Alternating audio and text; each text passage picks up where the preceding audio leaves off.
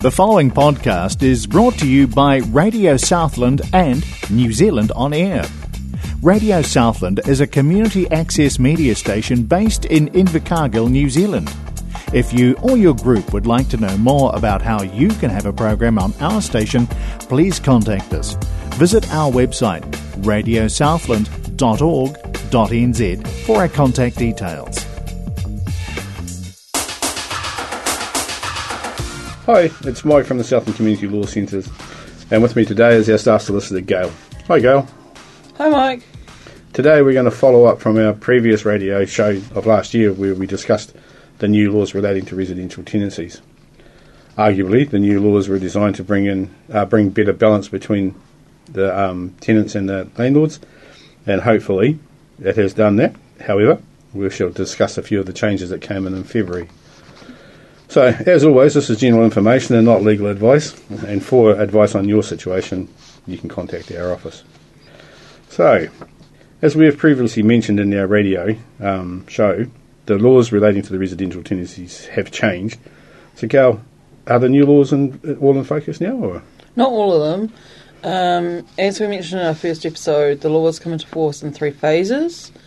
They were given royal assent on the 11th of August 2020 and the first phase came into effect late 2020. The second phase came into force on the 11th of February this year, and the third phase will come into effect in August of this year. It has been said that these changes are the biggest change to tenancy laws in the last 35 years. Okay, so go. What laws um, come into force under phase two as of February?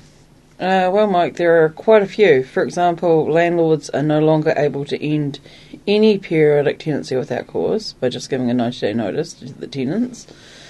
A landlord and a tenant can agree to extend or renew a fixed term tenancy. Tenants must now give uh, the landlord 28 days written notice if they wish to end a fixed term tenancy. And essentially, this confirms the fixed term tenancy will e- end on the agreed date shown in the tenancy agreement. Otherwise, it becomes a periodic tenancy at the end of the fixed term.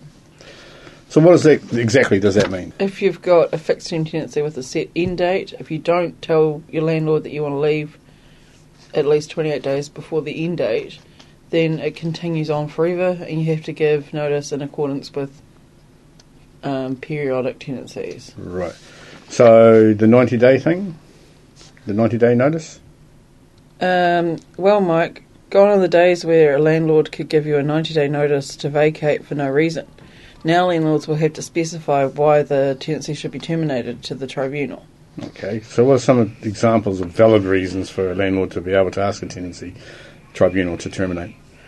Um, non payment of rent is one reason, repeated antisocial behaviour, substantial damage to the property. Those are a few reasons.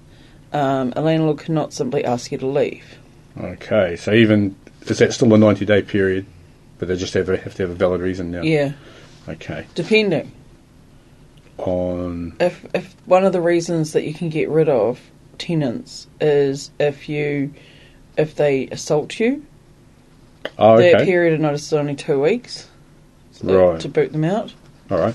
Oh, well, we might look into that a bit later on. Discuss that a bit deeper if we've got time. Okay. Um, so I know that we've touched on this in our previous talk, but can we just clarify a couple of things? Sure. In regards to without cause, so that means, like you've just covered? Yes.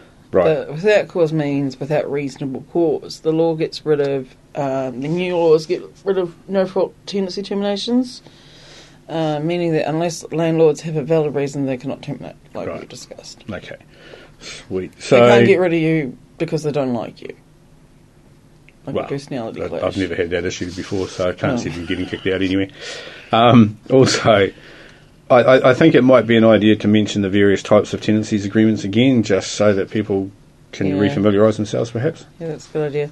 Um, there are three off the top of my head periodic, fixed term, and a service tenancy agreement. So the differences are a periodic is one that does not have a specified end date, a fixed term does have a specified end date, a service tenancy is one that commonly exists between an employer and an employee. Um, an example of a service tenancy is that of an employee living on a farm. Sometimes farm workers may be provided with a house on or close to the farm to make it easier for the employee. The rent effectively comes out of their wages. Okay. And there are different laws in relation to the service tenancies compared with periodic and fixed term, such as notice periods for a tenant to vacate. This period of time is generally less than what would be permitted in a usual residential tenancy. Okay, cool. So, what are some of the other changes under the new tenancy laws?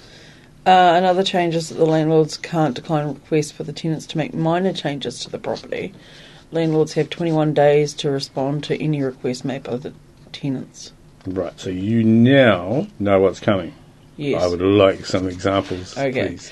Uh, well, securing furniture or appliances if they're an earthquake risk, uh, installing dishwashers and washing machines within reason, um, installing a baby gate, fixing child safety latches to cupboards, installing shelving, installing TV aerials, installing gardens when they can be returned to the state that they were at the start of the tenancy. Installing curtains with window coverings and installing picture hooks. Okay, so who bears the cost of these changes then? The cost of minor changes is the responsibility of the tenant, along with the costs of any resulting damage by the changes. Okay, and do these changes um, have to be reversed at the end of the tenancy? Essentially, yes, but not always. If the landlord agrees to the new install- installation, such as the shelf, um, then sometimes the change may actually benefit the landlord and add value to their property, so they don't want it reverted back to the original So state. essentially, then the, the landlord has to say to keep it or not. yeah. Yeah, Yeah. no, it makes sense. Okay, so um, say I was wanted to say paint the interior of the house, would the landlord give me a, uh, allow me for this for this to happen or to do that? Well, it depends. Painting the wall is slightly different than putting up new curtains, as it is generally quite easy to return the house to its original state. Say if the tenant keeps the original curtains and, and spare room or something. Paint, on the other hand, as a change, is harder to reverse than decorative changes. Um, True. So that would be a case of probably getting permission from the landlord to paint it a certain colour yeah, and hopefully get the okay t- to to allow it to stay before the end of the tenancy, so that it's not Yeah. a, an issue. no, yeah, that's right. Yeah, cool. Do you have any suggestions for tenants that they wish to make minor changes? Yes, it would be good to get um, a recommended professional in some situations where a minor change is made. Tenant is liable for damages resulting from the change, um, because you're up for damages. Say you install a dishwasher, if you were to, a plumber was to install it, then they could be liable for any damages. But if you were to install it, then you would be liable for the damages. No, that makes sense. That's um, I would also suggest that if your landlord agrees to any of the changes, that it would be prudent to get this in writing, an agreement in writing. good thinking. So, what's the other changes under phase two? Um, landlords cannot decline requests from tenants wishing to install fibre broadband and connect- internet connections if there is no cost to the landlord and if there's none of the specific ex- exceptions. So, if it damages the certain things of the house, like its character, they don't have to put it in. Okay, so the landlord can refuse to allow that. Depending, it's very Yeah, if, the uh, if it's the character of the property, as yeah. you said, then they can say no, and that would be a fine. Yes. that what you're? Yeah. Uh, yeah. Cool. Um, rental bidding is no longer allowed, um, nor are rental auctions. Um, landlords must consider requests for the assignment of tenancies and they must not decline unless they have a good reason. This provision overrides any tenancy agreements that state assignments are prohibited. Okay. Under Phase 2, suppression orders can remove the names of and identifying details of the tenancy tribunal orders that are published. If the parties apply for suppression and they were wholly or substantially successful in the tenancy tribunal.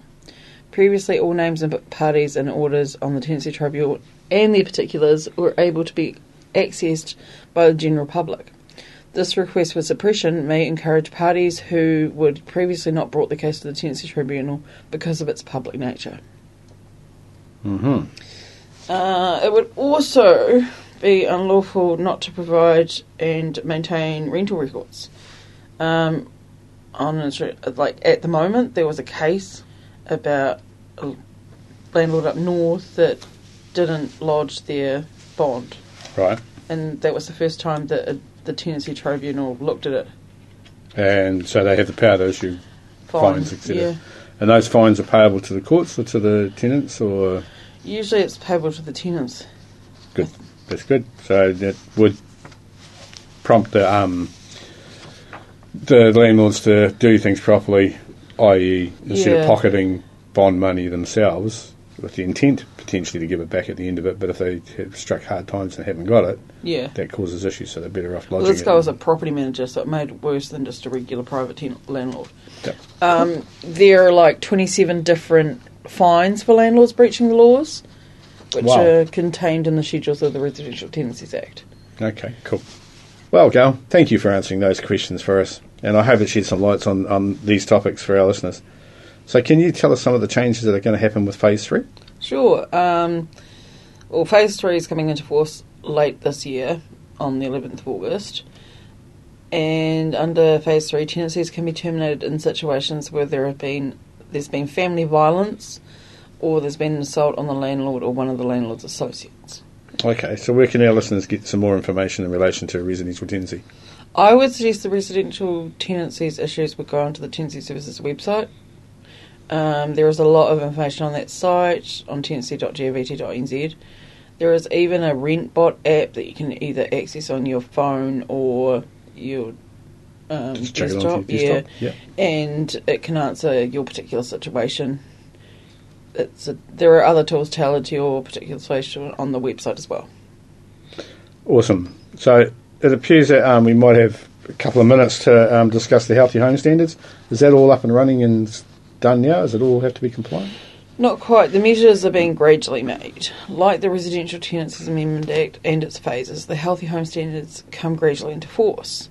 From the 1st of December 2020, landlords must include a statement of their current level of compliance with the Healthy Home Standards in any new or new tenancy. From July 1st of this year, private landlords must ensure their rental properties comply with the standards within 90 working days of new or renewed tenancies and all boarding houses must comply with the healthy home standards unless they're community run or through Kāinga Ora that's Housing New Zealand.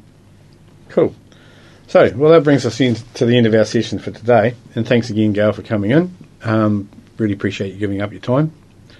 As always, it's important to remember that all situations are unique, and it's advised that if you are unsure about your rights or obligations, you seek legal advice or information about your situation as early as you can. If you have any questions about what we've discussed today, or have any a query in relation to something else, or you would just like an appointment with one of our volunteer lawyers, then please call us on 2143 180 or stop it in our offices at level 2, 33 Don Street. Our office hours are 9am to 4.30 Monday to Thursday, and Fridays we're open till 12.30. So we are still maintaining our outreach clinics uh, with the proviso that we can keep the recommended safe distancing requirements. If this is not possible, then other arrangements will need to be made. Being at level 1, it's not that big a problem these, at the moment, but we just don't know when we're going to head back. Anyway, our um, rural outreach clinics are in the following areas Gore, Bluff, Winton, Riverton, Lumsden, Otautau, Ohai, Nightcaps, Tuatapere, and Te Anau. Uh, you can contact us on 0800 55 0800 to make an appointment uh, for or for details of when we're next in your area. And again, that's it from us, and thanks, okay? All good. The preceding podcast was brought to you by Radio Southland with the support of New Zealand On Air. Their funding of accessmedia.nz makes these podcasts available. To find similar programs by other stations involved, go online to accessmedia.nz.